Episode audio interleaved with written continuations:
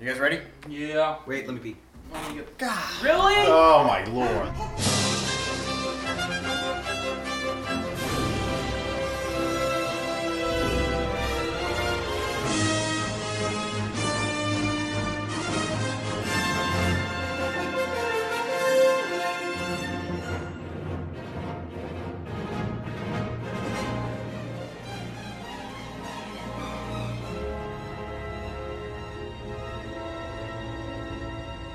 Hi, and welcome to Sci-Fi Cross Sections. This is a podcast dedicated to everything sci-fi, be it film, television, books, video games.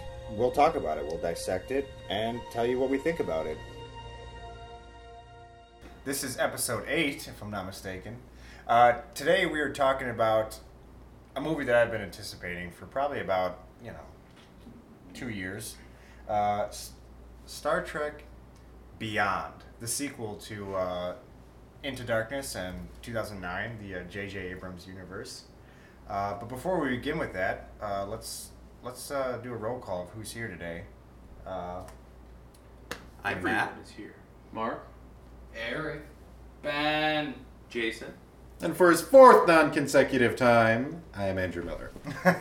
Today I'm playing the role of, of Justin Lin, right? Yeah, oh, yeah. Justin, Lin, Justin yeah, Justin Lynch, David Lynch. And I, of course, am uh, Colin. I would love to see David Lynch um, Star Trek. So before we begin, uh, we also have uh, just some quick things to cover in the uh, sci-fi realm. Would you call it news? It could be, but by the time this episode's going to go up, it's going to be old news, so it's not even worth it. But, uh, yeah, so Comic-Con just, not Comic-Con, sorry. Yes, Comic-Con. Yeah, well, I, I'm sorry, it's San Diego Comic-Con. There's a difference between the official. That and other Comic-Cons. True. This is the big one. Um, The Expanse released their uh, early trailer for Season two. And I know most, well, everyone here except for Andrew. What's up? Have seen The Expanse. I did not. Okay. um, have Have all of you had a chance to watch the uh, trailer for season two? No, yeah, oh, it's so pretty. It is amazing. I think they that got some more money. They yes. got some more money. It looks so much better. I think that's saying something. I think the cast is more invested in it, which you can always tell that that first season, like they're still trying to explore like the character. They don't know quite what it is, and by the time the second season comes out, they're fully invested in what they're doing, you know, especially after you've done like one or two uh, Comic-Cons. They realize there's actual fans out there, because to be honest with The Expanse, when this uh, from what I've been hearing is it didn't do too well in terms of uh, people watching it. Um, it was basically just the people that read the books, and you know, we all didn't read the books before we watched it, but it's sci-fi, so that's where we're at. But it, it didn't do too well with. Uh, I don't uh, think the rate. Th- I don't think it's going to do too well in season two either. I well no, they I, actually gained a lot of fans because of the first season. People finally started watching it. Definitely, but I still don't think it's going to be as big as it should be. I think we're, Expanse is going to turn out a lot like Breaking Bad, where like it's going to go on for three seasons, and the majority of the audience is never going to hear about it. And then, I don't know, like season four, it's just going to blow up out of nowhere. Just become, wait, like, one though. Of the biggest just shows. Wait, though. In December, it actually just came out that The Expanse is going to be on Amazon Prime. Ooh. Now, that's not like Netflix or Hulu. Yeah. I feel yeah. like more people have that than Amazon Prime. Well, no, actually. Amazon Prime is pretty big. It's getting popular. Um, I think uh, a lot of people have Amazon Prime, but I've I've had it for like two years, and I don't take advantage of watching. Right. Well, I have it, I have it logged in on one of my devices, and I never go on. I watch like documentaries on World War Two, and that's about it. It'll be good, though. It'll, it'll be another um, yeah, really. audience. But but that, that'll grow it. Yeah. Now it's on a streaming service that, you know, people don't have to go seek The Expanse. It's just yeah. there, and they might watch it. That'll that'll really help. I'm really fucking glad I paid Amazon fifteen bucks to watch the whole season, and now they're putting it on streaming.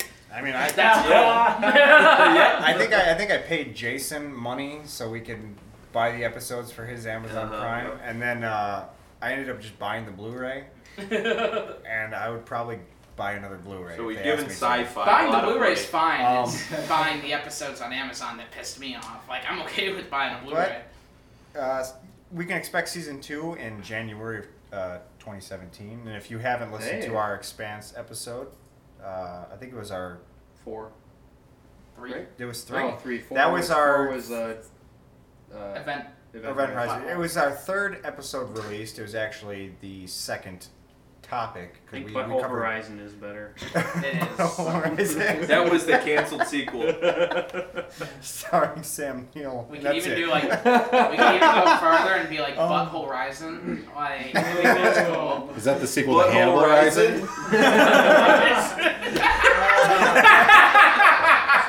Layers. Uh, All right, so moving on. Um, while this uh, this main topic today is Star Trek, we have some other Star Trek news. Uh, Star Trek Discovery at San Diego Comic-Con, they released the uh, teaser trailer. It was basically just, you know, lights turning on and the ship slowly taking off. But they gave the name of the new show, which is Star Trek Discovery, which... Uh, Actually, it just comes out to S T D if you want to break it down to the acronym. Oh, yeah. Uh, no. And they actually showed what the ship is, which I don't know how many people get into Star Trek lore, but it, it as my brother said, it looked like a Klingon battlecruiser just shoved its head up the ass of a Federation ship, and then they went with it. It's actually based off of a Ralph McQuarrie design from nineteen, I think, seventy-seven, when they planned to do a reboot of Star Trek. Hmm. And they ended up just canceling it, and then a couple years later they came out with the motion picture and so started making movies. So looking back to look forward. Right, but this is is this definitely feels like an anthology piece, unfortunately. They're not being brave enough to... No. Like, after the original series, and they did the uh, the animated series, which is actually pretty good. It, it just finishes off the five-year mission, if anyone gets a chance to watch it. I believe Ben bought it for me this past uh, Christmas. Fantastic. Um... It's like Scooby-Doo artwork, but Star Trek. Oh, God. Tell me the Enterprise is painted like the Mystery Machine. Yeah. It, it's, How it, many giant sandwiches do they eat? None, actually. But Enterprise it, breaks no, it down. It, it's like Zoink Spock. It, it, it actually plays out like an episode of Star Trek, but animated. I swear, watch it. Um, it's on Netflix. But I feel like ever since uh, Roddenberry died... You had T N G, which came out when Roddenberry was alive, and Good, then you sure. uh, you had Voyager and D S nine, which were uh, were a continuation of the, the time period of T N G. It all fit neatly together. Yeah. But after that, they tried to do an anthology piece. They did Star Trek Enterprise, which only went five seasons instead of the normal seven, and it bombed, and Star Trek disappeared for like ten years until J J. Abrams made the... Uh,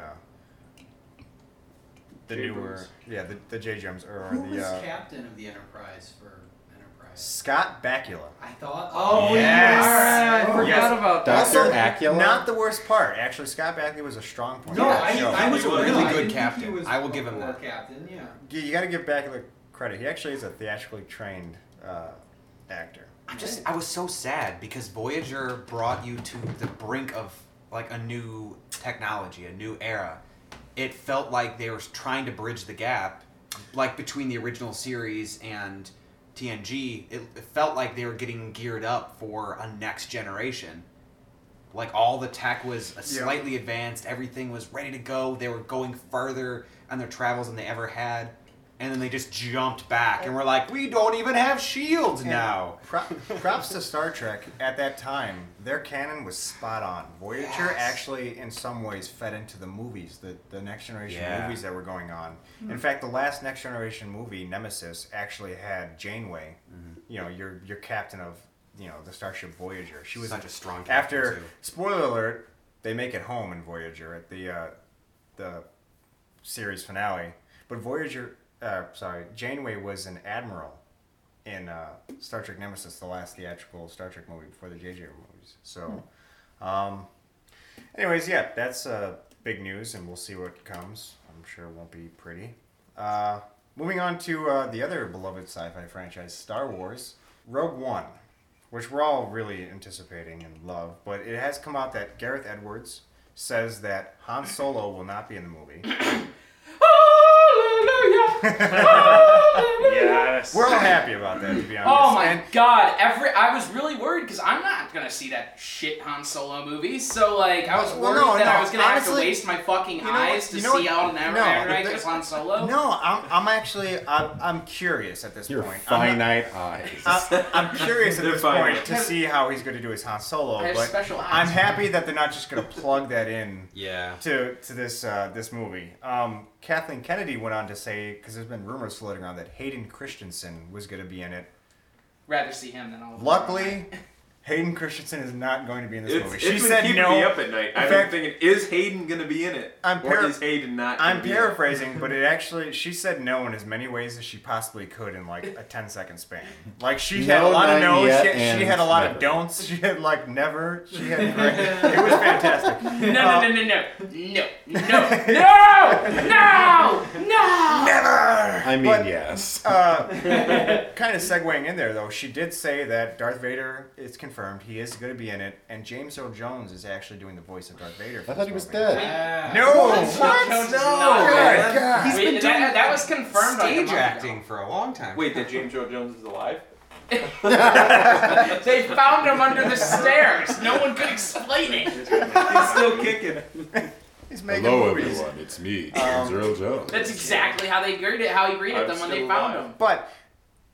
The reason people suspected it, though, is because uh, Alden uh, Ehrenreich is actually contracted to three Star Wars movies. So people are starting to speculate that... Rogue One, be... Rogue Two, and Rogue Three. I would, I would, people are starting to speculate that, no, it's Rogue One, Rogue Two, and the Han Solo movie. But Rogue Two, Electric Boogaloo. But people are starting to speculate that there is going to be a Han Solo trilogy, which I really I'll hope... I'll fucking I vomit. Hope, I hope not. A Han Solo. You know what, the only trilogy I want to see them make in terms of anthology would be a Ewan McGregor Obi-Wan trilogy. Yeah, That, that would be fantastic. Yeah. And he wants to do it! And keep up with the uh, episode two and three, like, noir detective thing. And we know, we know for be... sure now. Didn't someone just say Sammy, that Mace Windu did not die? Someone just yes. announced that. It was it was confirmed in the new canon. Yeah, George Lucas. So Mace like... isn't dead. Obi-Wan, Mace team up. Wait, Ewan McGregor and Are Samuel Jackson rolling cop? across the galaxy, buddy just cop, dispensing buddy cop Jedi. dispensing justice. I would watch that in a heartbeat. Think about it, man. Oh, directed by Quentin Tarantino. The last two remaining Jedi who were outcast, well, not the last two, but one of the last two remaining Jedi outcasted from the galaxy because of Order sixty-six. Samuel Jackson in the trailers like, like we gotta get our revenge. I wasn't gonna say that word. And then, and then like, like Obi-Wan's like, oh, Mace, please, you have to be civil. He's like, we're way past civil, bitch. And like, chop some guy's hand off, just like that. The first, like, you like, the first R-rated Star Wars. Or it just is like Ben Kenobi being a grouchy old guy and just like yelling at kids for being on his lawn. yeah. That guy my son tattooing. That's my son. Why'd you guys take a really cool idea and then turn it into the greatest fucking thing I've ever heard? That's my son. All right, um... Well, Rebels is already doing a really good job of filling that space uh, in the in between three and four. I think it would be cool to have more to have a live action version of some of the events between two and three. Did you say Rebels cool. or Rebels? All I heard Rebels? was that he, he said Rebels is doing a mighty fine job without Obi-Wan, so that's just wrong, right? Okay. There. So actually, he was in uh, the pilot episode. Oh, cool. Uh, but not. Ewan McGregor, but the uh, James Earl Taylor. Ewan. Version. I do like Jad. Jad is the man. Uh, second best voice oh, shit. actor it's Jad to Boy. Mark Hamill. Uh, also, uh, Blade Runner two, there's been some news. Uh, you guys know that that was a movie, right? They're I thought it was it. a reboot, not two. No, no they're making it's it definitely a sequel. A sequel. That's uh, way better. Like, Ridley Scott is just continuing to destroy his uh, legacy. So, Ridley, Scott's de- Ridley Scott's definitely not directing it, thank God. So uh, just... Lenny James from uh, The Walking Dead. Yeah. You guys familiar with which, him? Which which character is he? Uh, Morgan. Oh, I love Morgan. He has actually been, been recently casted in it, and this movie is expected uh, October second, twenty seventeen. Really? They're, they're very... That's sick. I think I should probably see that movie. Yeah. Well, let's just say October of twenty seventeen. Wait. I'm sure dates will get pushed around. Yeah, we need to do Blade Runner. You need to see Blade Runner. I've never fucking seen Blade Runner, guys. Well, okay, we just picked our, uh, well, one of our next topics. Um, I don't know why. I don't know Blade why. I love you. Philip okay, K. Dick, it. so and like... To cap- cut it, Mark, edit all the beginning out. We're redoing this as a Blade Runner. to, to cap, we, this, we will uh, do Blade Runner to cap this segment off, we have one more thing to add. Um, so, Charlie Hunnam is officially not going to be in Pacific Rim two. Sad. I mean... He, obviously, he's onto bigger, Which, better things. Big, big, big, but I have, I have a really more important question. Is Charlie Day going to be in it? I would hope so. Otherwise, it's unwatchable. Well, I mean, yeah, that's the interesting thing for me because I really enjoyed Pacific Rim um, as like kind of a genre mashup, you know, big kaiju, modern special effects piece um, with all the money behind it. Like, it... I don't know financially how well that movie really did. I didn't really look into it, but I definitely enjoyed it. I mean, if you put giant robots on a screen, people are going to show up. I, I mean, yeah. it, it was... But I don't want to give too much credit to Charlie Hunnam, but, like, a, I feel like he was, you know, he was the lead actor in that movie. He, he you know, he, he didn't carry the movie, but he well, was that, the lead actor That's in the it. thing, though, is do you need Charlie Hunnam for the sequel? I don't... I don't know. I don't think you necessarily do, but it would have been kind of nice to get the, the band back together for mm-hmm. Pacific Rim two, since it's been one of those movies that was kind of rumored, but it wasn't a sure thing. Right. It's been kind of bouncing back and forth. It's like, you know, almost like a Hellboy three type, you know, everyone kind of wants it, but it's we don't really know how far along it is or if it's going to happen or whatever, and it'll be interesting to see where it finally ends up. I agree. Cool. Uh, so, without further ado, uh, unless anyone else has anything to add in terms of uh, sci-fi news they heard? No. Okay. The Rocketeer two. So, we're going to talk about Starship Troopers. Starship Troopers. Do you want to talk about The Rocketeer two? No, I just wanted to mention it. That's a thing. Anyway. I mean, it's like thirty years later, but exciting. The Rocketeer. So, Star Trek. Yeah. Star Trek? Yeah, Star Wars. Star, Star, Star, Star, Star Starship Trooper Trek. Star Stars. Superstar! No, but uh, Star Trek Beyond. Uh, I don't know where to begin with this. Uh, How about who, a summary? Who would like... Okay.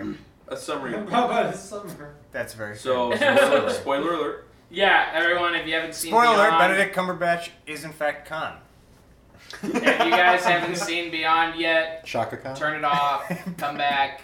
Listen to us afterwards so that you can agree with me. um, we'll be here. We'll wait for you. And then I'll get I, at the end of the podcast. I'll give Jason's address because I have a feeling it's going to be a negative reaction. You know what? I don't even know his address. I know where he lives, but I don't know his address. I'll so. figure it out. In fact, when Ben says turn it off, he means just let it keep playing. We're going to stay here in four hours of silence while you drive the movie, watch the movie. Stop it, Dairy Queen. And see it in IMAX if you can because I feel like I feel like it's. Alright, so have fun, guys. Just But we'll don't see, see it back. in IMAX three D, because okay. three's never so, worth it. Star Trek Beyond was, was, starts the off... was good. Star, Star Trek Beyond starts off uh, very much like an episode of Star Trek, the original series. The Captain's Log. And it shows Kirk just walking around the ship and ripping shirts. Which I, I think they focused a little too much on the fact that he was destroying his shirts, but...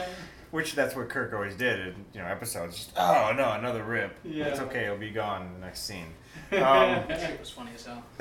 But this was, uh, the way it started off just played exactly like an episode. Mm-hmm. So, they ended up having shore leave on the, uh, was the space station uh, Yorktown? Yorktown. Jamestown. Jamestown. Yorktown. Should be Jamestown at that point. Tom Yorktown. Tom. So... And from there, they actually get a distress call. Uh, some random alien shows up in distress, saying, "Oh, you need to go save my uh, crew."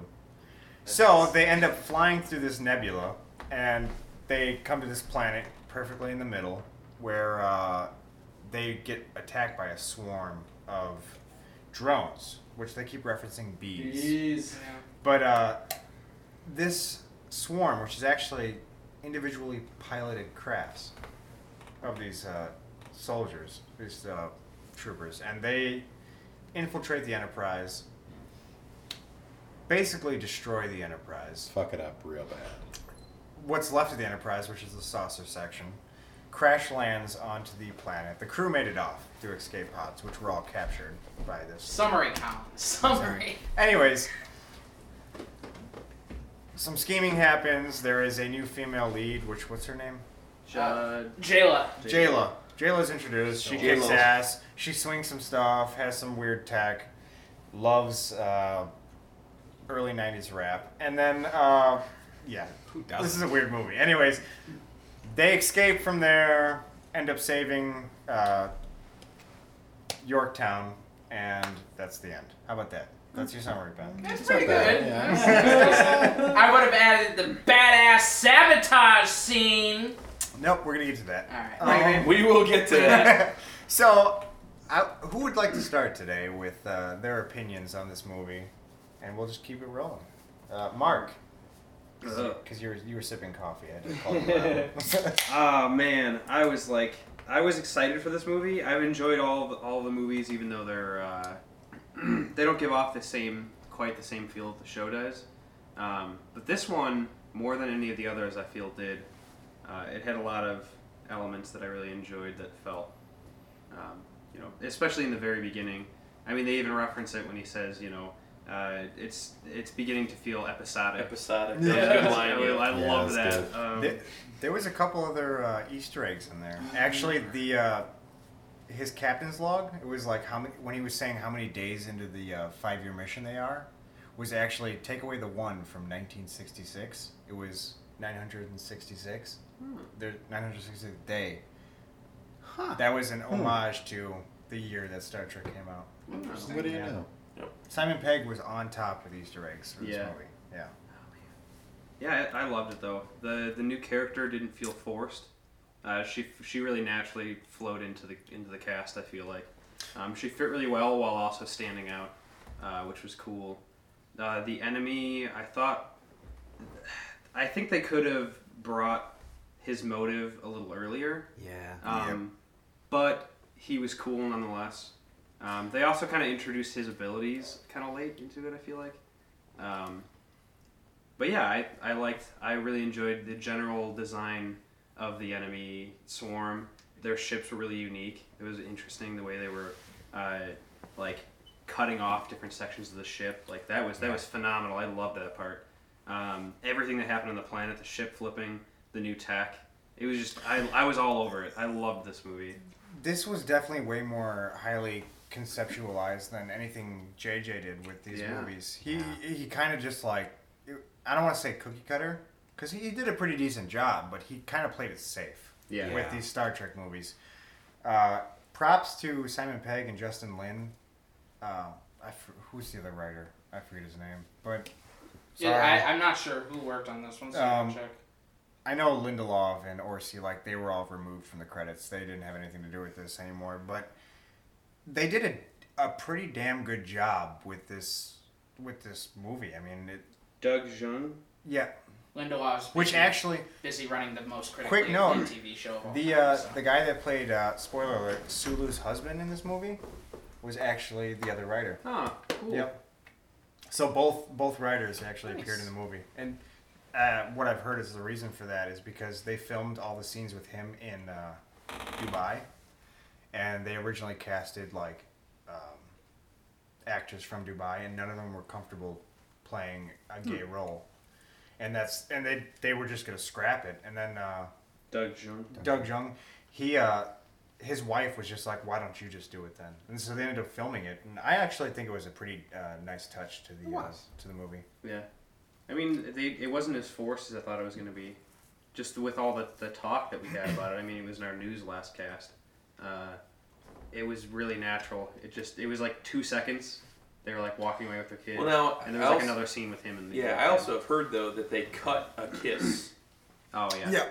Which it wouldn't have mattered. Again, no. It wouldn't have mattered, but they did cut it. I don't know at what point maybe uh, release they cut it. If that was, you know, in the movie until three weeks ago and it got cut, or if it was something that was cut early. But you know, it's what is what a sign of the absence of Roddenberry. Where in the sixties, Kirk and Uhura kissed, and you just fucking dealt with it. And nowadays, everyone throws a fit, and it's like, all right, let's take it out, let's take it out quickly, quickly, quickly. Like, if Roddenberry was around, he'd be like... I, I don't think it was that. You know... I, I feel like it would have felt, like, forced if it had been there. It was uh, uh, no, hello, what, no, but no, but but here's the thing: is it, it you knew that this this rendition of Sulu was gay at that point. You knew he had a husband and a daughter.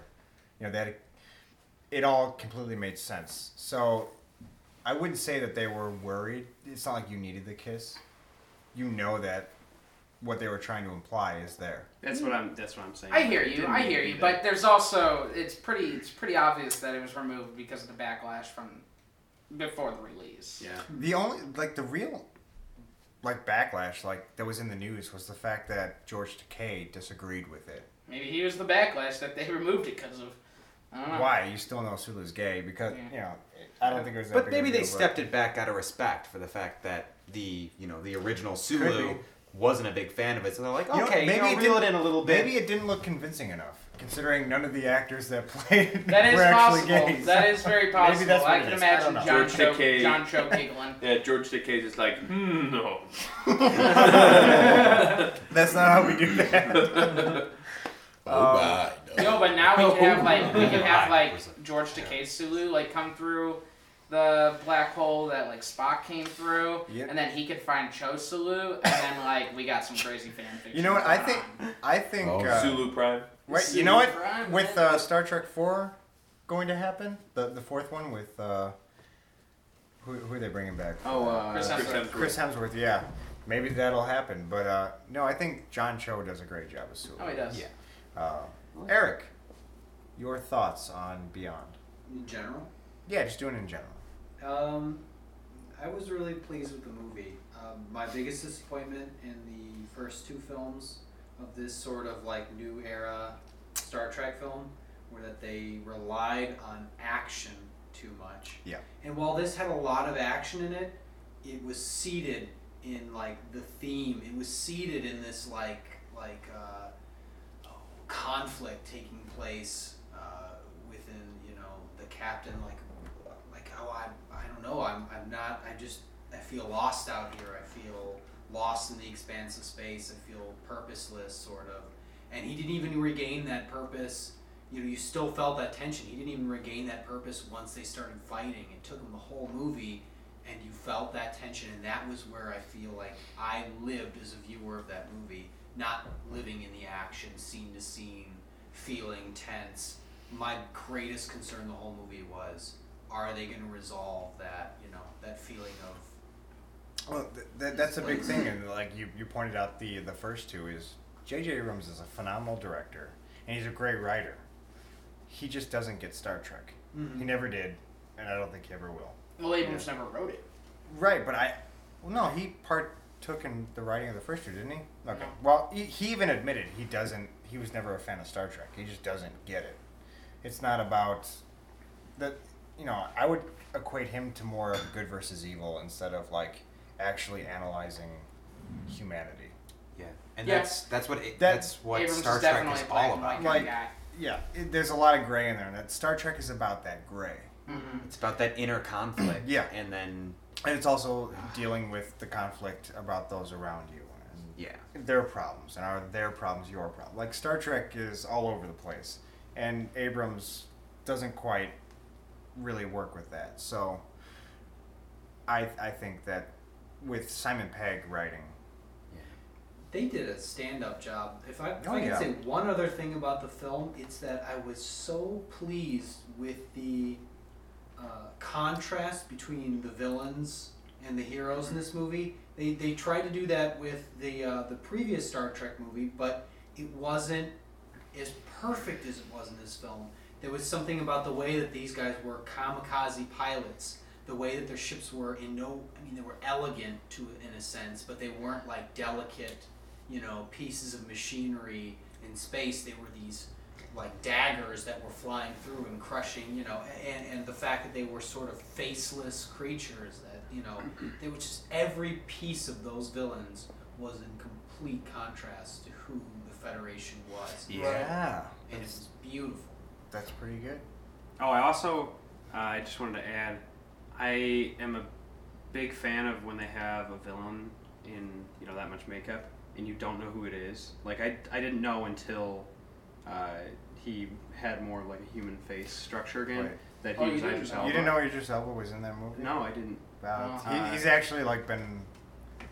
He's been one of the part of the marketing, marketing scheme points, for a yeah. while, yeah. I tend to like, avoid unless I'm. It's a movie that I'm not. I can really, respect like, that. Sure, I can respect that. If I'm, if I know I'm going to see a movie, I just avoid all like. I, I, I wish I did that more actually. Yeah. Um, if it's a movie that I'm like, I don't really know what this movie's about. I may or may not see it. I'll do a little research into it like that. But it, I knew I was going to see this. I know I'm going to see Rogue One. I'm not going to watch any trailers. I know. I that's what I did for Seven. I watched the first teaser trailer and I didn't watch anything after that. I'm jealous. Like, I don't know if I'm gonna see Rogue One. Uh, it was the same thing. You're gonna see Rogue One, and you know it. Uh, Not the first week. Christopher Eccleston in uh, in Thor two was the same way. I didn't know the whole movie that it was him until I saw in the credits that it was him. Yeah, and same with it was great. Same, well, with, same, same with Gone in sixty Seconds. I had no idea that was Christopher Eccleston. The big thing I think of The Dark World is that no one cared that it was Christopher Eccleston. The movie sucked. You know, when I watched I uh, when, when I watched uh, Doctor Who, I had no idea that was Christopher Eccleston. Dark World was awful. I um, so I, upon rewatching it, I don't like it as much. But I when I when I saw it in theaters, I, I loved it. I had a really about? great time. So uh, dark, can I? Uh, dark World. Oh, yeah. Should I talk about my big theme ama- analysis now, or should I save it for when I'm telling you? Uh, just give your overall things because we're gonna start to go into some other stuff once we get around the uh, table. Okay. Uh, it was really, really, really fucking dope. It was dope as fuck. Oh, dude, I'm so happy I have you saying that on recording. It was dope as fuck. That's like, how the episode's gonna start. Here, like, I'm sitting next to Suzanne, and the scene where the saucer flips over, mm. I, I it lands, and I, I did this without even realizing I did. I just look, it's just sitting there, my eyes wide, I'm just awesome. Like that's it. And then uh, I'm I'm sitting there laughing at the uh, sabotage scene. Where Yorktown's just, and I'm just like cracking up because I'm like, this is so fucking sick. Like, it's awesome. And I don't care what you purist douchebags named Jason think. Wait, Jason is not a Star Trek purist. Jason is just going to... Rubbing his eyes. Jason's going to analyze it as a movie. I guarantee it. All right, all right. I am we'll a Star Trek purist. I'll wait, I'll wait, I'll wait, I'll wait. I'm staring at him intently. We're so, sitting right next to each other. On a, it's kind of a wide chair, but it's not nearly wide enough. So what's what, the one? I did have a few complaints, and those will come up when when we when we start digging deeper, more more more yeah. prominently. But uh, I have a problem with Crawl in some aspects because I found him the most fascinating character in the movie. So I get angry when my most when the character I'm most fascinated in has issues with development, and that they should like like Mark said, they should have revealed his motivations way sooner because everyone caught on. I mean, at least I, I think you should have caught on pretty fucking quickly if they find the Franklin and go, oh, all the crew disappeared. It's like, okay, well they didn't, he's Crawl. So and then also, his powers, I don't know if I missed that. I don't know if I missed his absorbing people's life energy. It was just... Did anyone in, explain that It ever was in yeah. one scene when they, like, were looking at the logs. How did he get that they didn't, power? They didn't explain his logs. Well, they, they showed it when he... There were the two people hanging, and he his face was, like, changing as he was... I know they showed it. How did he get that power? When, no, when they, they were... When uh, Uhura found the, like... the picture of him, and they started looking him up on the on the flight uh, back to Yorktown, and the log was talking about uh, it was he's like uh, I'm one of the last three remaining members of the crew. Um, I found uh, information that suggests that the the previous inhabitants of this planet had technology that would prolong life. Oh, uh, and okay. I intend to use it to its full extent to uh, save the lives of me and my remaining crew. Yeah, I so missed that that's part. When they explained the drones, because they say it was... Uh, yeah, I, I remember um, him here talking about finding this, all the equipment. It was in that same thing where they say they found the equipment of all the automated drones, And then he says at the very end of the log that Okay, he... well then one grape gone. We're good. They, they should have built that up a little bit more oh, because yeah. it was all very strange. The whole, like, I th- I didn't think you needed that. I think he could have just had, like, a, a super cursed necklace or something stupid. Like, that would have been super cursed. but, That's bad. But, I mean, it worked regardless. The, the movie was awesome. It was a lot of fun. I liked it. Jason? Jason. Well, Jason. Jason. You, so, um, Jay Sayer, Star Trek Beyond. So this has also been a movie I've really been looking forward to. Uh, was a big fan of the first one. Actually, was a big fan of Into Darkness, even though it seems like everyone kind of shits on that movie now. Oh, it was a good movie. I liked um, Into Darkness. It was a good movie. I really liked Into Darkness. Um, I almost Star feel Trek like movie. That movie and Prometheus, in some ways, hold on, are. Uh, kind of like, you know, spiritual siblings, because those movies are kind of like your modern science fiction movies that always get picked on by critics. Uh, Into Darkness, it seemed like when it came out, it got really positive reviews. Everyone really enjoyed it, you know, got really positive word of mouth from just the, the casual fan. And then now in subsequent years, that's a movie that's very easy to say, oh, Into Darkness. Oh, no, man. Wow, what went wrong there? But but I really enjoyed it when I saw it in theaters, mm-hmm. and I still enjoy that movie. Um, so I was really looking forward to Star Trek Beyond. I kind of wanted to see what they were going to do with this new series, kind of continuing on. Uh, walking away from it, I don't think I had necessarily as positive of a reaction as everyone else did. I didn't. I, I don't think it's a bad movie. So like, I wouldn't sit there and give it a negative review at all. I think I talked to a couple people today at you know work. I talked to a couple members of my family about it. And I couldn't sit there and say, this movie was bad, don't go see it. I think I told everybody, go see it. Like, check it out. But it just wasn't as overwhelmingly as, like, positive a reaction as I kind of wanted to have when I went to go see the movie last night. Um, I won't necessarily harp on any of the negatives right now, but I will say in terms of positives, and some of the things that have already been kind of brought up, I think the fact that they treated this installment more like a uh, episode of the series and kind of just like a long-form episode of the series yeah. was one of its biggest strengths yeah. because they didn't do the cliche like, the universe is in danger, we have to save the universe. It was yeah. really small scale. You think about it, like once they went through the nebula, they were on that planet, one planet, the entire movie. Mm-hmm. So it's like they went to the Yorktown, through the nebula, to that planet, left the planet, went through the nebula, went to Yorktown, resolved their issue. The end. And that was it. So it, it was. It, it definitely reminded me of the series. Just kind of a more up-to-date, faster-paced, a lot more effects-driven version of what they originally were trying to do with the original series. I thought that really worked. Yeah. I really thought, um, to that end, it was good that... I really liked the whole idea of they broke it off into twos. Yeah. After the Enterprise crashes, spoiler alert, they break off, probably should have said that first, right? They break off into twos. And I think the, the pairings were just brilliant. Yeah. You, you've yeah. got, you know, Kirk and Chekhov, and you've got, you know, Bones and Spock. And, like, you, they're really playing these different characters with these totally different personalities off against each other. And to me, that was really effective because you got a lot more kind of character moments and character building than you really did in the previous installments. So that was kind of cool that the movie, like the meat of the movie, is really in more of these kind of slow build moments as opposed to, you know, this really kind of big staged stuff. It was really about those little kind of bantery sort of back and forths.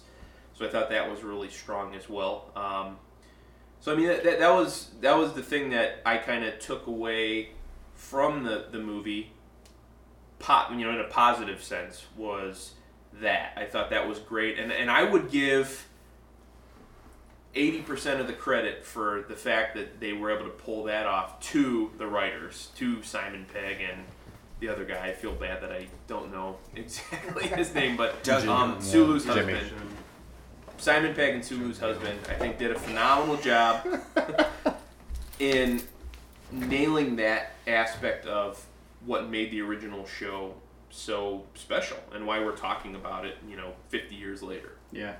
Um, no, I didn't even so, think about the pairings. Like, you know, I could see the pairings at the time, but, like, they were very out of the ordinary pairings for the yeah. characters. Yeah, and I thought that was brilliant. Yeah. Like, that was really, really good.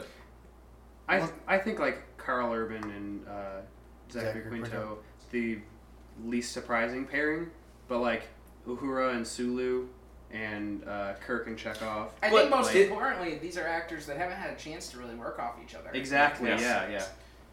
Like so that's that that's mostly what I meant. Like not necessarily the characters, but like in these movies, their character, their uh, they haven't had time to play off each other in like the series yet. Yeah. Um, well, in a lot of ways, my takeaway from the movie, like when I was thinking about it today, and I was kind of thinking back at, you know, points I wanted to address or problems maybe I had with the movie or things that I liked about the movie, I wasn't thinking about Chris Pine. I wasn't thinking about Zachary Quinto. I wasn't thinking about, you know, any any of those like actors. I was thinking about Carl Urban, because in my opinion, it was a revelation for me with his character. Like he, for me, kind of stole the movie. He kicked ass. He yeah. he, he absolutely ass. did. And and you know, I, I've gotten problems with it. I'm, I know we'll get to it, but the one thing I would, you know, uh, pretty ubiquitously say, like his character was awesome. Like yeah. he. He was written extremely well. He acted the shit out of it. Yeah. And that was that was great. Like, I mean, I love Carl Urban as an actor. I love Carl Urban before going into this movie. I loved everything he's done, pretty much. But I just thought he just knocked it out of the park. And a lot of it, he kind of carried for me. Not to say any of the performances were bad. I thought all the acting in this movie was just phenomenal. I thought it was yeah. really good. Um, but Carl Urban's kind of just dedication to it really kind yeah. of struck me and came through. And that was my favorite part. Any like time, an yeah, anytime he was on screen, was I was enjoying which, the movie. Which, if you go back and you watch the other two movies, Carl Urban brings that intensity to the character of Bones the entire time. Oh, but they never wrote his character in enough as they should have. Yeah. If you look back at, you know, the original series, your three main characters, the whole uh, setup for that is based around Kirk, Spock, and Bones. Yeah, the two it's sides the, of Kirk's conscience. Exactly, that's what it is. It's, you have you have the angel and the devil on both sides. Yeah. And I will say that Bones is the devil and Spock is the angel. Or you could flip that the other way around, because uh, Bones always portrays the humanity side of it. And why? Spock portrays the side that's well, not... Well, they nailed that I was about to say, why black yeah. and white? It's not angel and devil. That's what... No, that's... It's human and Vulcan. It's it's emotion and logic. Well, that that's, that's what, what it is. It well, it's still emotion and logic are flip sides of the coin. This was very much, that's what the show always was, and Kirk was in the middle. He was the one who had to, you know, bear the burden and actually make the decision in the end. And in this latest one, they actually portrayed that, I think, pretty yeah. well. well. Well, the scene, you know, very close to the beginning of the movie where they meet each other in the bar and they have a drink. That's so good. Yeah. And they're they're talking, you know, back and forth about just kind of like, where Kirk's head's at and, and what he's feeling and what he's kind of thinking, you know, this far into their five-year, you know, journey. It's like, to me, that was that was a scene that really, really worked well. Yeah. And I love the way they played those characters off. And and that, that would be what I would say, too, like the, the balance. They, they just really struck the balance of characters in this movie. It wasn't, and I, I've seen some articles kind of hit on this, it wasn't a Kirk-Spock movie.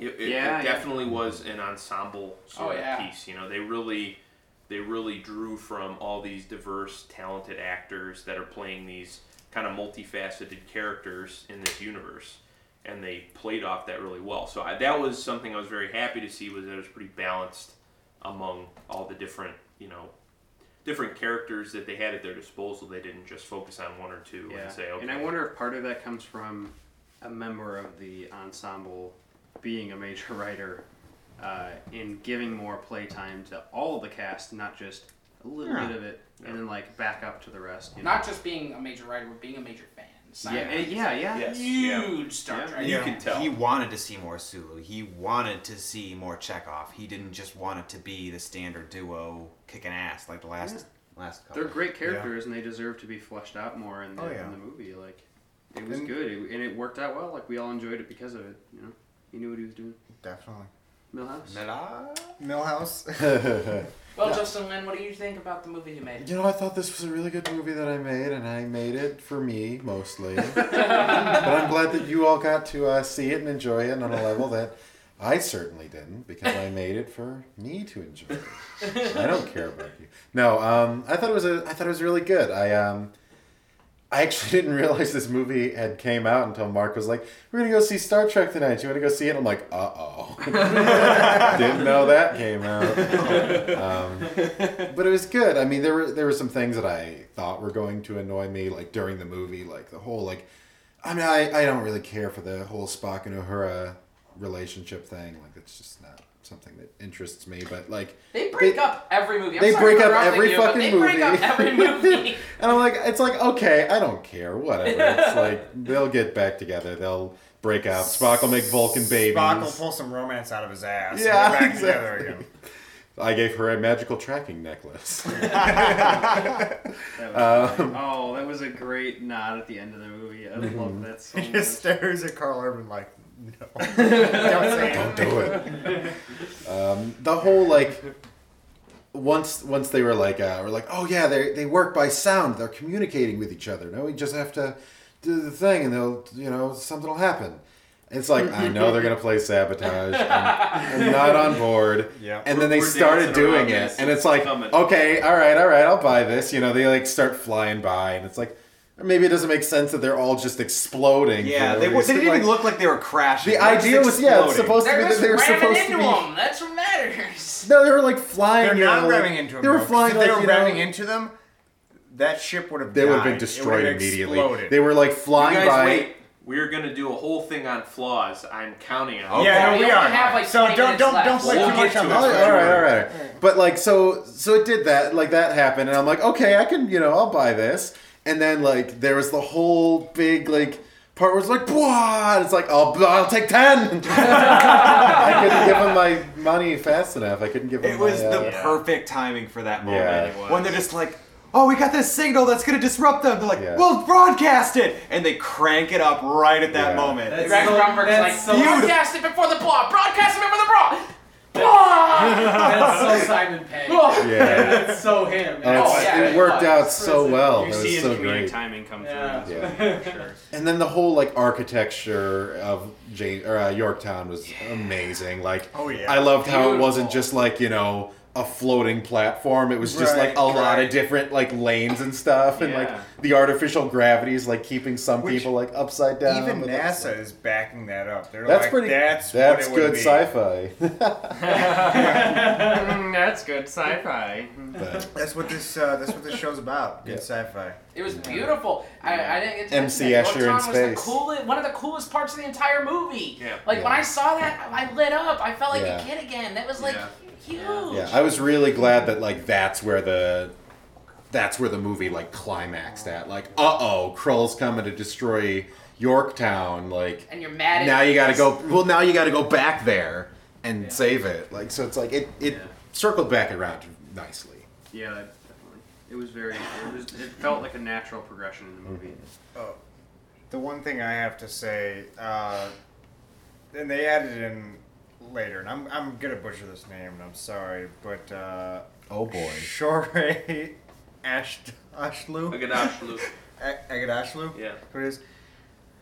Honestly, when I found out she's in The Expanse, and we all love her from The Expanse. She oh, yeah. plays uh, Christian Avicellar. Uh, she the Earth Lady Ambassador. Oh yeah, yeah I love her. Yeah. She's fantastic, and they added her into this movie late, like three months before the movie came out. They oh, filmed really? her scenes noticeably. But you know what? It doesn't matter. You throw that that, that smoky, sultry oh. voice into there, and I'm just like sold. I'm like right. yes, and I'm hoping that in the you know the dec- the decade to come that that's gonna be like Sigourney Weaver in like the eighties and nineties. She's I, gonna be the face of sci-fi. I love her, but yeah, it, I knew going into the movie that it was a late edition. It was like a eleventh hour. You know, we're adding more Shorey in there, and. It it definitely did come off that way in the movie because it was yeah. just very disjointed. Like yeah, very I, I love her as an actress. I love the scene. You know, I, I get it. It, it. it definitely worked as as kind of a bookend to Kirk's journey in yeah. this movie. You know, uh, they they play the whole. Oh yeah, you want to be the ambassador? We'll talk about it. You know, we'll talk about it later. And then when he comes, or not ambassador, admiral. Vice you know, admiral. We'll, yeah, vice admiral. We'll talk about it later. And then oh, when everything comes full circle, two hours later. So you got the job if you want it. And then Kirk's like, nah, man, I'm going back out into space. Nah, dog, I love like, sailing. I agree with you. It I, did feel kind of out there, and and just like it, it wasn't part of the movie as a whole. You you can tell it was kind of added. Yeah. You know? But I, I mean, I, I didn't really that it served that to the story. Me. It served yeah, the story. Right. That to me didn't really make me sit there and say, oh, you know, it wasn't, this is stupid. It wasn't necessary. Like the sabotage thing did.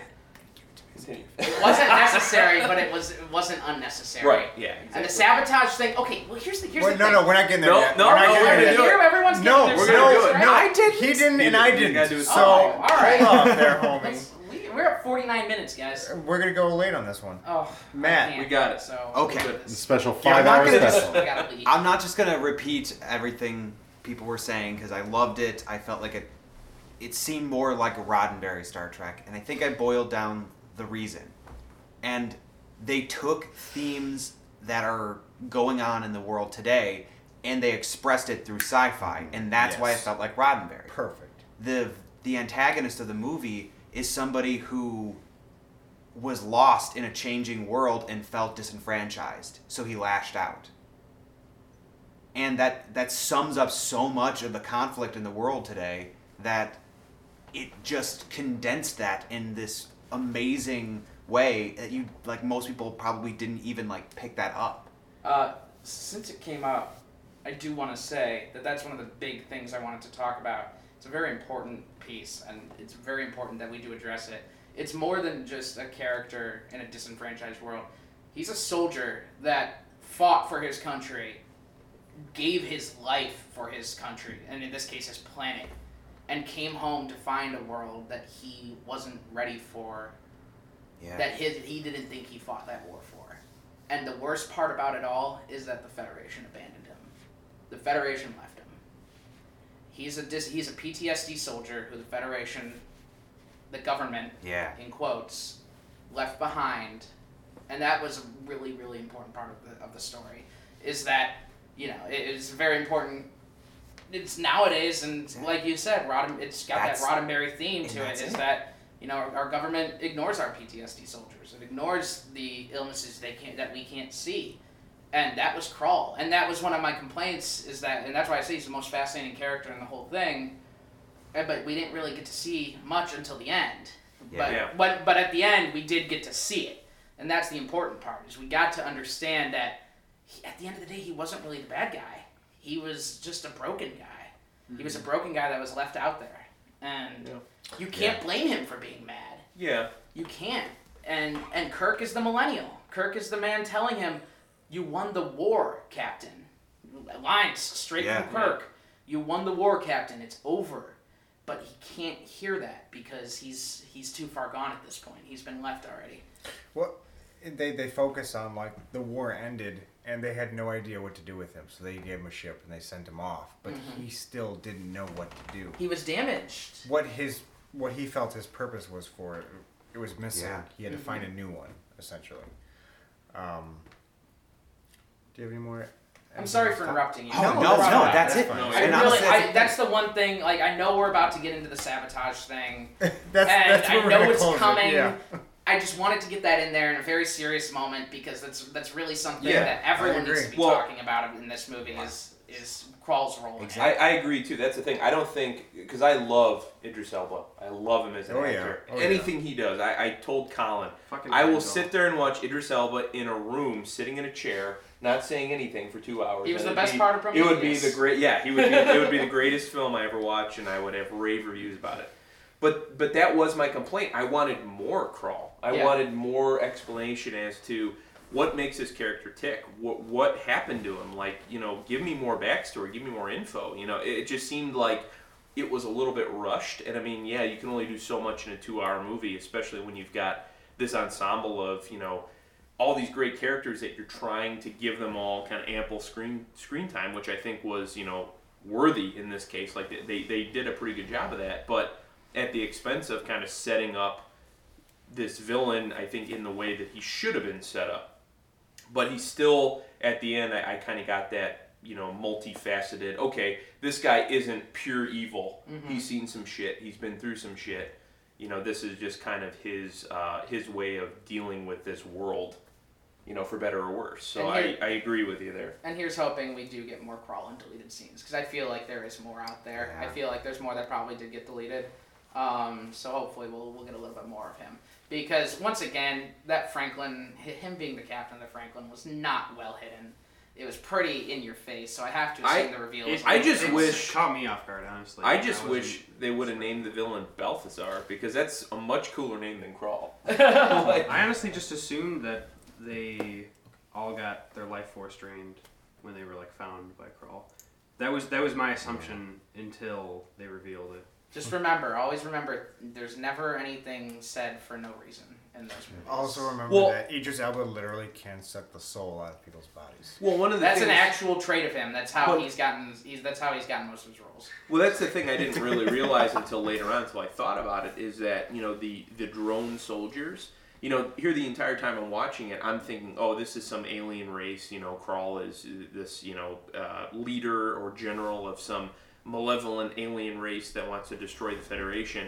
But you don't really think about, apart from the main three, which actually become, or at least we we kind of find out later, are the survivors of the Franklin. They're all just kind of drones. Like, they're not actually, you know, members of some alien race or whatever. They're just kind of suits, like sentient suits, basically. Yeah. You don't see anyone's helmet flip up and there's some alien that looks like Crawl. Mm-hmm. And here I think, in my mind, I was thinking that, mm-hmm. oh yeah, this is this big alien race, you know, they're just whatever, they're, mm-hmm. you know, they're, uh, you know, they're, they have one kind of set goal, like they're all trying yeah. to destroy this whatever, but it's like, he just kind of repurposed all this technology that he found, it and is. then, you know, went to his ends, but really there's three people. Yeah. It is also implied that he had somehow swayed people to work with for him too. Yeah. So there were, I'm sure there were some people in the suits, but yeah, I mean, the other technology of just yeah. controlling it with your mind, like that's, that's cool yeah. stuff. And it was a neat, uh, sorry, it was a neat uh, touch that, like, you eventually find out that all three of the, like, the main crew that you see all looked like that alien race because they had been sucking the life out of the last crew yeah. that crashed. Yeah. Yeah. And then they, yeah. and then he starts looking more human when he sucks a few of the humans. Essence. Yeah, that's pretty cool. It's just a really neat, like, oh, that's why they all look like each other and not uh, like I didn't the... even think about that. Yeah, yeah I didn't that's think about that good. either. Mm-hmm. Uh, okay, well, I guess I'll go next. Um, last, I, I tried to stay positive, right? No, you did a good job of it. You um, did do a good job. So you didn't hate okay, so I, I don't want to call myself a Star Trek purist. Uh, I will say that I've... You really, I, like, verbatim said those. No, but I will literally... I've consumed every bit of Star Trek possible. Uh, through a magical, like, aside, aside, grabbing somebody's no, head and sucking that out? From, aside from several novels I don't think I've read, but everything possible leading up to the uh, the rebooted series that uh, J J. Abrams started. And I will say that this one, Star Trek Beyond... was the most Star Trek out of these mm-hmm. these last three movies. It was it was pretty spot on. Uh, I I was really hesitant when Justin Lin took over. I, I was like, Justin Fast and Furious Lin is taking over what he did like episodes of The Community and the Fast and Furious movies. And he took over for Star Trek. I was worried. I actually was quite pleased with the job that he did. My complaints. And I will be very brief with this. What is this going to segue into? This yeah, gonna it's going to be. It's going to segue into most favorite, least favorite. This so is going to lead us into keep Civil War, keep keep that in, keep that in mind. So my, you know, my most favorite moment. It's not one moment, scene, what have you. It's everything leading up to that pre-climax of. Uh, well, no. Everything leading up to everything leading up to the dirt bike scene with Chris Pine yeah. going around on the dirt bike, that was terrible.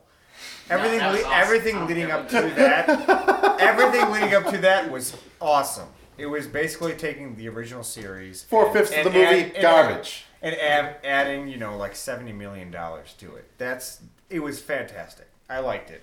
Um, after that, I thought the movie kind of got a little ridiculous until the end.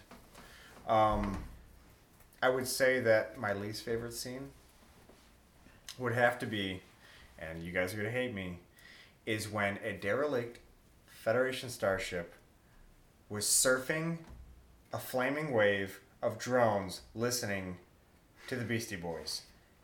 What the fuck? All right, okay, no, no, hang on, here. hang on, stop. Don't interrupt me. Arrived. Don't interrupt we have me. arrived, boys. Do not interrupt me.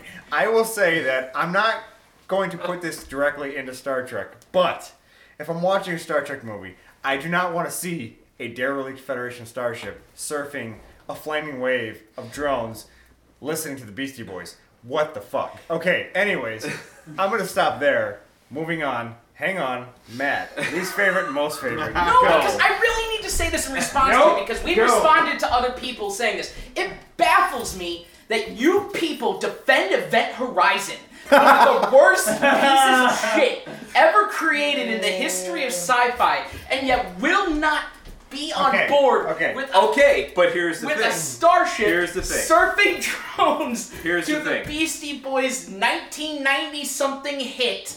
Sabotage. Because I cannot here's buy the it. issue. Event Horizon okay, didn't do for, that for the for the hour and forty-five minutes of the runtime is basically cruising at this level. And nothing really gets beyond or below oh, this or level. Like this level. Well, no no no, you don't know how high the ceiling goes yet. So Event Horizon is cruising at this level, okay? Star Trek Beyond is cruising at this level for about ninety percent of the movie. And then when it gets to the aforementioned ridiculous sabotage scene, it just pulls a fucking nosedive into like fucking cinema territory. It's, no, because it's action, it's exciting, it, but it's no, fun. The only thing more stupid than having sabotage in your trailer for your tentpole summer blockbuster movie is having it in the fucking climax I'm sorry. of your tentpole. I'm sorry, Jason. I didn't movie. realize you didn't see the first two Abrams Star Trek movies I did. where the song has I a did. strong attachment to Kirk and I, his crew. I did, but I just couldn't believe that at that moment in time they were going to pull that moment. I, I, I kind of knew it. Like, I knew it was coming. And when they, you know, they're starting to build, like, the only way we can defeat the swarm of alien ships is by, oh, we got to use F M radio signals. Makes and I'm thinking, sense. oh, shit, okay, here we go. Makes They're going to play a song. I knew that. And then, well, what song are we going to play? Oh, oh, and then sabotage starts Makes coming sense. on. Makes sense. They, they sabotage them. I understand right, it right. completely. They play the thing, but then it's, you know, that didn't even get me. I could buy sabotage to an extent. It, it's the crew looking at each other, and then I think Spock or someone asking Spock, like, oh, so this is classical music, and Spock's sitting there going, yeah. That's that's what kind of did it for me, and I, I just I, I remember looking at Colin and just saying, oh man, that that's a bridge too far. That that's jumping a shark. I didn't like that line though. I I, I the line was dumb, but the whole scene was just I, fun. Like I, I didn't know see, that Star Trek wasn't allowed to be fun. No, so that's the thing. So that's this movie was it was it was much more lighthearted than the previous films. It was a lot more fun. It it. spent a lot more time trying to be fun and not trying to be as grimdark or as serious or as, you know, like I said, we're saving the universe. But that scene in particular, and really as Colin kind of touched on too, the motorcycle scene too. Also fun. The motorcycle scene through the tidal wave for me was just a little too much. That was where, and like you said, perfect, you know, perfect uh, kind of explanation of your point. Yeah, okay, fine. We we give we give credit, or we uh, we can kind of give a pass to Event Horizon or Stargate or some of these kind of cheesy butthole of cinema. This is Trademark. Star Trek. This is Star Trek. Star Trek is the definition of butthole. Oh boy. No, what? But hang on. Good sir. What did you just say? But good butthole. It's classic. It goes all the way back to the sixties. This, no this one knew what they were doing. Good butthole you want to fly. This is no tight butthole. No one knew what they were doing in sixties sci-fi, and if you say they did, you were wrong. They got the themes right, but they didn't know what they were doing. It was the okay. the best they had to base their sci-fi on in okay, the sixties. Yeah. Was my Moving promise. on and ignoring what Ben just said. I, I just feel like I, I, I get what you're saying. Uh, Star Trek's always been I, low budget is what I'm saying. Well, yeah. I, I get what you're saying, but for me, that, that scene, just it didn't work. For me. I'm not saying it didn't for you or for anybody else and what I, what watching I, I the movie. Guess it, I guess it works for me because I am not a fan of the original stuff. I haven't watched a lot of the original I, stuff. I, can, I respect it. I can allow a certain amount of, you know, ridiculousness. It doesn't have to be this serious thing, or and you know... if there was some sort of like traditional climax where it was very kind of like I said, like grimdark, and you know they're jumping back and forth between ships and shooting each other, and it's oh no, you know someone died or whatever like that. I'm not saying that necessarily would have been better. I just don't like the way it was handled. And that's honestly exactly where I land, because like I love the concept of the motorcycle scene where he's the distraction riding the found motorcycle, and with the little the hologram thing. I loved that element, but I felt like that scene was dragged out so far, and really? so much action was pumped into it. Like the fight scene with Jaylah and the, the crew member from the Franklin. Manus. Yeah. Manus, thank you. Manus. And like there were just so many elements that I felt like they were trying to cram into one scene that it felt weird. But they avoided it, they avoided all the shit, like there if there had been members of the Enterprise like running around shooting at the other at the other like the alien soldiers or whatever, I th- I think that would have been too much, but they they all just they got in, teleported their crew out, and got out. Like they did exactly what they were supposed to. There weren't long drawn out like no, fight scenes they, and stuff. Even even that one fight scene with uh, Jaylah was was pretty quick, and it was like, I mean, it was cut out and like like spliced in between different parts of the scene. But it was like a thirty-second fight. Like Mark, yeah, the whole Mark, scene itself was Mark, only like five minutes Mark, long. James T. Kirk, captain of the Starship Enterprise, was driving a derelict dirt bike in circles he's the around same a prison character camp. We, he's the same character we met driving a convertible off a cliff as a kid. That's J J. Abrams. I will forgive that. You you're, you're you're being a purist here. You're you're demanding that it be nineteen sixties James T. Kirk, no, but it's not. I'm saying once you remove J J. Abrams from the whole setup, I would expect them to take yeah, a different approach to it. And but that's the, that's the characterization. You can't wipe out two movies of characterization. So, yeah. No, I'm saying is you don't have to have James Kirk driving a dirt bike around in circles. I think you would. I so, think you should. That okay, we, we touched on my big flaw in the movie, or, or what I kind of saw as a weakness, which is that whole kind of, you know, uh, I don't know, third act, whatever, that whole section kind of in there. The vast majority of the movie I, I enjoyed, or at least enjoyed to the point where, like I said, I, I would recommend it to someone. I wouldn't sit there and say this was a bad movie or was poorly made or whatever. The only other flaw that I really drew out, and you guys may disagree with this, but it's just things I noticed. In some of the technical aspects, I mean, I'm not a big fan of Justin Lin as a director. J J. Abrams, I don't think is a perfect director, but there was a lot of things that I just kind of, the way they were handled, I don't necessarily know if I agree with, or I think he was the best person to do it. For instance, the hand-to-hand fight scenes, I thought were horrible. Yeah. They were shot very close in, they, they were very dark, the tracking of the camera wasn't very good, you, you just, it, it hurt my eyes. And that was just kind of one of those things where I, I feel like I didn't watch Star Trek one or Star Trek two of the new series before I watched Beyond, so I don't know if they were like an improvement or they were worse or whatever, but it was just something I noticed. Anytime there was a fight scene or was a hand-to-hand thing, it was just very blurry and just kind of dark. And, and yeah.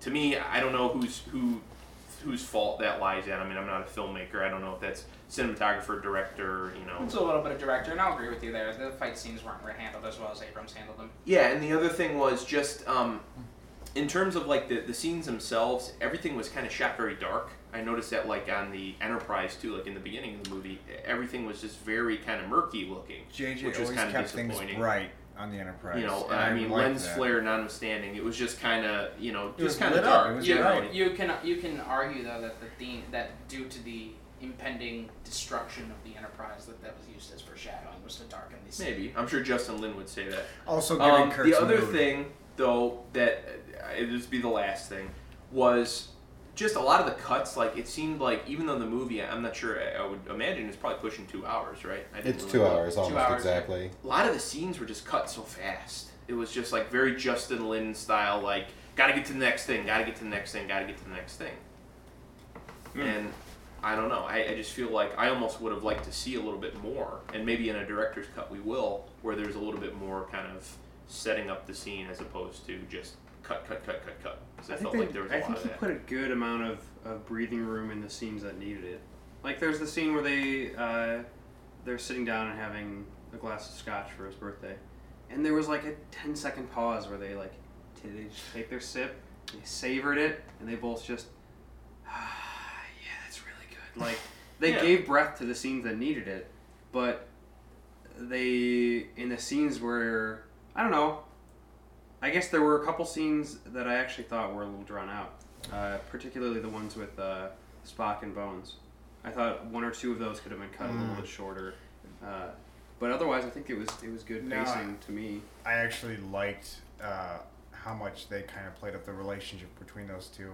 Is they they like each other. Spock respects Bones, Bones respects Spock, but they would never ever admit that. They yeah. they they're constantly there's a feud going on between the two of them because they are literally night and day. One is pure emotion. The other is pure logic, and they can never connect, but they always give each other shit. But I really liked how they played that out between the two of them, mm-hmm. and in this one, I liked all the give, scenes. Give them that time, build that relationship. Cause it's not every- like I wanted you to cauterize my wound, but baka. It's a good sci-fi, bad sci-fi. Uh, do, do, do, we'll do you want we, we skipped like all the ah shit. I know we're like pushing let's, on time. Let's do quick favorite. You need to do the two-hour um, podcast.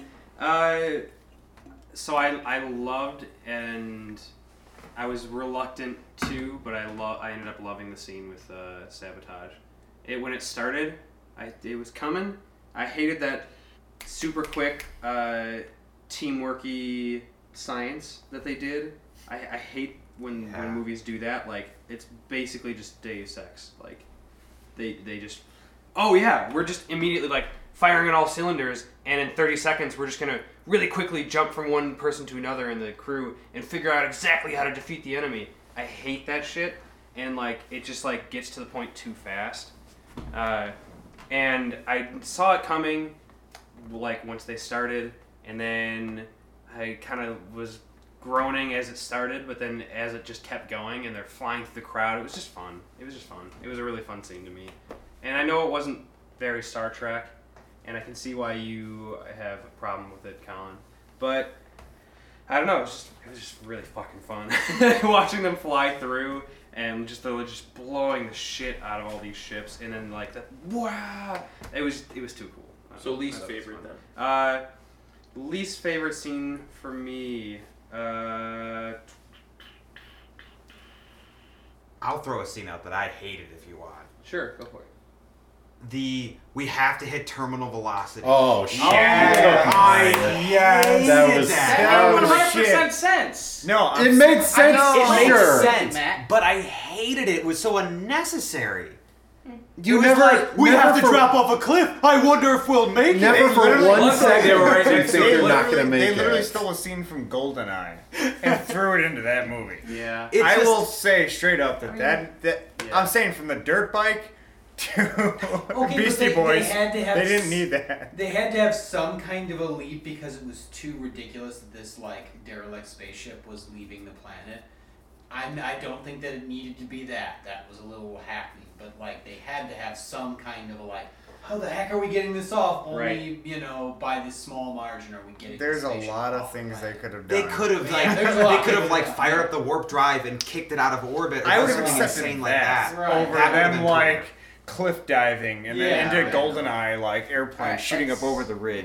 So favorite, Matt, least favorite. favorite, least favorite. Okay, th- that. that is by far my least favorite. My favorite, ooh, I'd have to say my favorite is the scene where they're sharing a glass of scotch. Wow, there was something yeah. about that character development, that yeah. feel. It felt so natural that looking back at the movie, I kind of forget about the actors every time I think about it. They just felt like the characters themselves. That was Bones and Kirk. Yeah, that sure was it. Out. Yep. Yeah. Mm-hmm. Er- Eric. Nope. No, I'm going to shoot to Eric on this okay. one. Um, least favorite, uh, I have to agree with, I think, a majority of the people here now that my least favorite scene was the riding on the wave of exploding ships. Right? I, I, surfing. I, surfing. Surfing. Way. Two people I, is was, not a majority. It was surfing. That's three now. I didn't, I didn't have a problem with the way they got there as much as some people did. I, I didn't mind, you know, a lot of... But it was, it was just a bit much.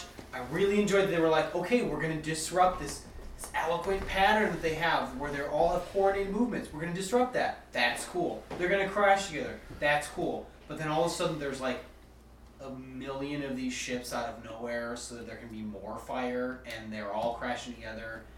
It was a it was a way to marry this movie to the other two and bring those the styles of the film together, but it was still it still bugged me. Uh, favorite part of the movie? I love swarms. Ooh, I love swarms. And this was the coolest space battle ever when they started it off, and these guys just started like severing parts of the ship by flying. Yeah, that was really inventive. Yeah, that was cool. Coolest space battle thing I've seen. And you see them taking shape as they're like heading yeah. in. That yeah. was huge that for was, me. I was, was like, big. That's cool. Yeah, that was, that was great. As, as much as I love so um, much about this movie and the tone and the, the you know the way they grounded the the like out there sci-fi, mm-hmm. that was that was just the most amazing. Uh, I will have to say that now that you mention it, that is. My most favorite part would have to be that that scene between Bones and Kirk uh, when they're talking about his birthday and drinking the scotch they stole from uh, Chekhov's Chekhov. locker, yeah. which I love that. You'd think it would be vodka. Well, you think it would be vodka, yeah. but it's scotch. Right? um, and my least favorite, I will have to say, is this derelict Federation ship. Derelict. Derelict. Derelict. Derelict. Derelict. Derelict. Surfing on a flaming wave of drones yeah. to the Beastie Boys. Trust me, that is not Star Trek. That is... Right. That's Star, not Trek, Star Trek isn't fun, we know. Miller, how about you? I, um... Yeah, no, I, I... The cliff diving scene is, um... my least favorite. I just couldn't do it. Like, it's just like, oh, are they gonna make it? And then Suzanne actually brought up, wouldn't it be funny if they actually didn't make it? And it just cut to credits right there. And it's just like, ah, what happened? What movie is this? Just, just yeah, play, Kurt's you know, like, anytime, and he just doesn't say anything. Play, play the Beastie Boys song right at that.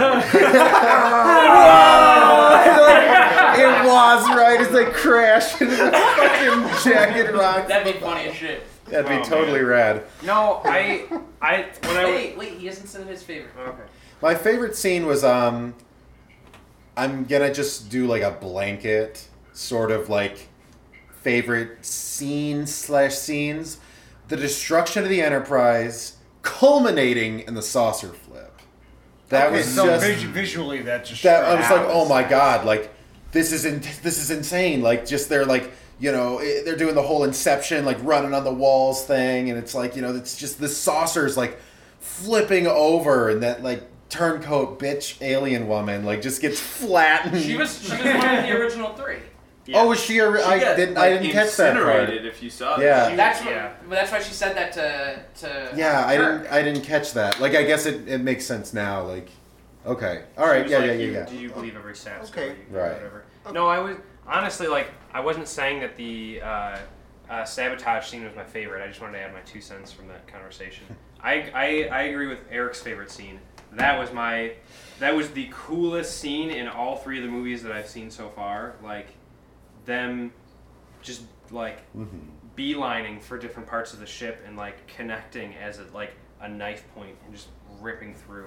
Was the coolest thing I've ever seen in any of the. The things. Whole destruction of the Enterprise yeah. scenes were like God, insane. It was like, glorious. It felt dirty, but just like yeah. cutting off the engine so they couldn't get away. And they literally and then, just like, couldn't do anything. Mm-hmm. They were just like, "What the fuck?" Shields didn't honestly, prevent honestly, anything. Like, the saucer separation. That's a very much a Next Generation. Yeah, right? They didn't yeah. do that in the original series. No, the original series movies. That was that was the first the, episode. Of The, the next first year. episode of T N G yeah. was the saucer separation. Yeah. Um... Well, if uh, no one else... We've got favorite least favorites over here, guys. That's cool. Thanks for ignoring I thought you did. I know what your least favorite scene is. I'll keep it concise, I promise, because I know okay, the clock Jason, is go ahead. Briefly, uh, my least favorite scene, I think probably wouldn't surprise anyone, was the sabotage scene. Um, we don't need to right talk there, about why that was, but my favorite scenes, uh, and I wouldn't just like go to one particular, but... There, there's like two sections in the movie where they kind of slow it down, and I feel like are really good. First section being the whole intro to the movie. Yeah. The second section being after they've crashed, and like I said, they were kind of broken up into twos, and you get all those kind of character team moments. I feel like that's the strength of this movie. They really, Simon Pegg, the writers, they really We'll never know his name. We'll never know his name, unfortunately, but he Dan did a hell of a job. Dan Jung. Dave Jung. Dan. They did a great uh, job in really building the characters, staying true to the themes of Star Trek, and, and that to me was the big win for this movie. There, yeah, there was elements I didn't like. I didn't like how they were pulled off, but the characters were written very well. They were acted very well, and those were the scenes in the beginning and kind of more in like the the first part of the middle of the movie where it really kind of shone through, and that was really evident. So that was my favorite. Okay. Just know, I will defend sabotage to the day I die. I will defend writing on waves of drones to the day I die, because I think Star Trek is a, is a franchise that's always needed more fun and less dryness. Dry he, is great. He never dry watched is, the show. Dry is awesome. I never watched this show. Provocative. You're right. Provocative. I don't you don't know what Star Trek up. Is. Just listen. Let me talk. Jesus Christ, you purist. All right. Mom and Dad are fighting again.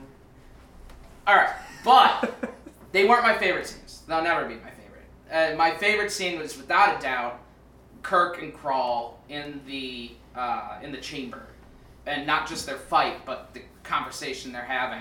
My favorite part in the entire movie is when Kirk says, "The war's over, Captain. You won." Like that's that's it right there. That's everything, and it really culminated in my favorite part of this movie was the theme that was going on, because it's an important theme. It's a theme that's often ignored. Uh, not just by our government, but by our Hollywood. You know, that's not a story that's often told. Uh, my least favorite on the opposite end of that spectrum is, or in the similar similar area, I guess, actually, is that my least favorite just general area of it all was that I didn't like that Krall didn't have enough, didn't have more. I will agree with that. I think yep. Krall should have been, should have yep. been a lot more of a focus. And yes, we got a lot of great ensemble stuff with the characters, but we should have had more Krall. Should, um, should add an hour onto that movie just so we could have more Krall. Mm-hmm. But the movie was still fun as hell. That's what I have to say. Yeah, man. We're gonna sci-fi. Good sci-fi, so, great sci-fi. Yeah, we're gonna we're gonna jump Starting right into you. that. Actually, can I go last? Because I have one last thing. I okay. Want to say. Starting with Eric. Uh, obviously, good good sci-fi, great sci-fi, better than any of the other the other two Star Trek movies of this. Kelvin Universe era. Is the official name. What's it? The Kelvin Universe. Kelvin Universe? Mm-hmm. Yeah. Is that because the they U S S only use... Kelvin. Oh, okay, okay. But yeah. I was going to be like, they only use degrees Kelvin. The U S S Thor. Yeah. No, it's it's because of the U S S Kelvin, the, the beginning of the two thousand nine. Yeah, that makes sense. But yeah, good Mark? Sci-fi. Fantastic sci-fi to me. Uh, I mean, the, the universe is very grounded in sci-fi. Like, you know, going above and beyond. Yeah. And exploring. But...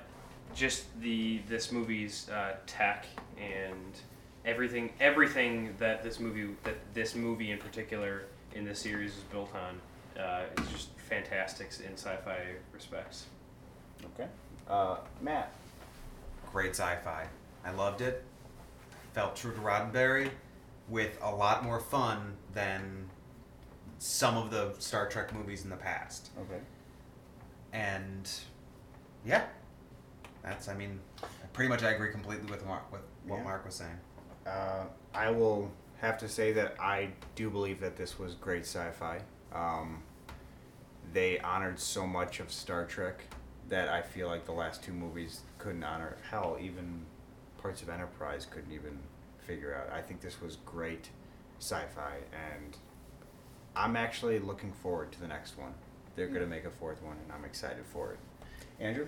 I thought this was uh, I thought this was great, excellent, excellent sci-fi. You know, and, uh, it's similar. You know, piggybacking off what Mark said. You know, this Star Trek's always been the sci-fi watchers, like end all be all, end all be all. Really, like it's that's the I P you watch if you want like high sci-fi. You know, even more so than Star Wars. Star, Star Wars is you know great sci-fi. Don't get me wrong, but. It's also about space wizards and sword fighting. Like, that, you know, this is where you go where it's like the prime directive states that we cannot interfere with this planet. It's like, there is no prime directive. There's like, this is like you're, you know, you're getting into the like logistics and there's a galactic federation and you've got all these alien species working together and it's just, it's the sci-fi watchers movie. If you want to watch a sci-fi movie that is purely sci-fi, watch Star Trek. Jason. I thought Star Trek Beyond was excellent sci-fi. You might not think so, but I did. I think it was a solid movie, but I thought it was excellent sci-fi because it was a exploration of themes that you really don't see that often in science fiction anymore. It was true to Roddenberry, as we've said. Yeah. Um, and it, it was smart. I, I give credit to Simon Pegg. You can tell he's a fan. He definitely had the fans' interests in mind. He knew the type of story he wanted to see. He did a phenomenal job with the other guy. What's his name? Doug Jung. Doug Jung. They did a phenomenal job bringing those themes to the forefront. So it, I, I don't know, at this point, I've only seen it once, if it's my favorite new Trek movie. Um, but I think it was excellent sci-fi. Nice. one hundred percent. Ben, closing it off. As I said earlier, dope as fuck sci-fi. Dope as fuck. Uh, honestly, that's all I can say. Dope as fuck. But, Colin, I wanted to talk to you about this earlier, and I, I forgot to, and I'm sorry for springing this on you.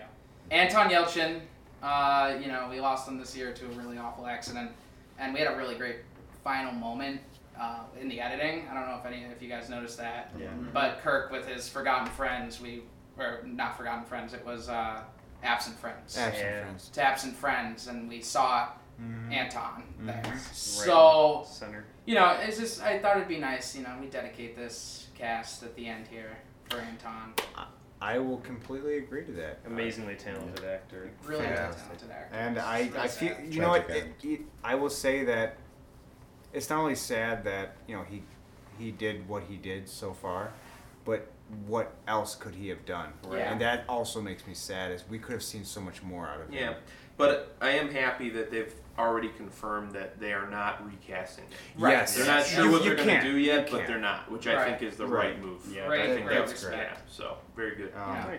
But yeah, so, for Anton, guys. For Anton. Raise your glasses. Yeah. Well, that Close was episode out, eight. There you go. Uh, episode say bye episode or something? Fate. I don't know. So, yeah, all right. Uh, thank everyone for uh, for listening to uh, Sci-Fi Cross Sections as we talk about Star Trek. Honestly, we probably could have done another two hours. Yeah, we probably could have talked about it. Thank you for listening. What are we and, doing uh, next? We'll, uh, we'll see you next time. Bye. Stranger Things.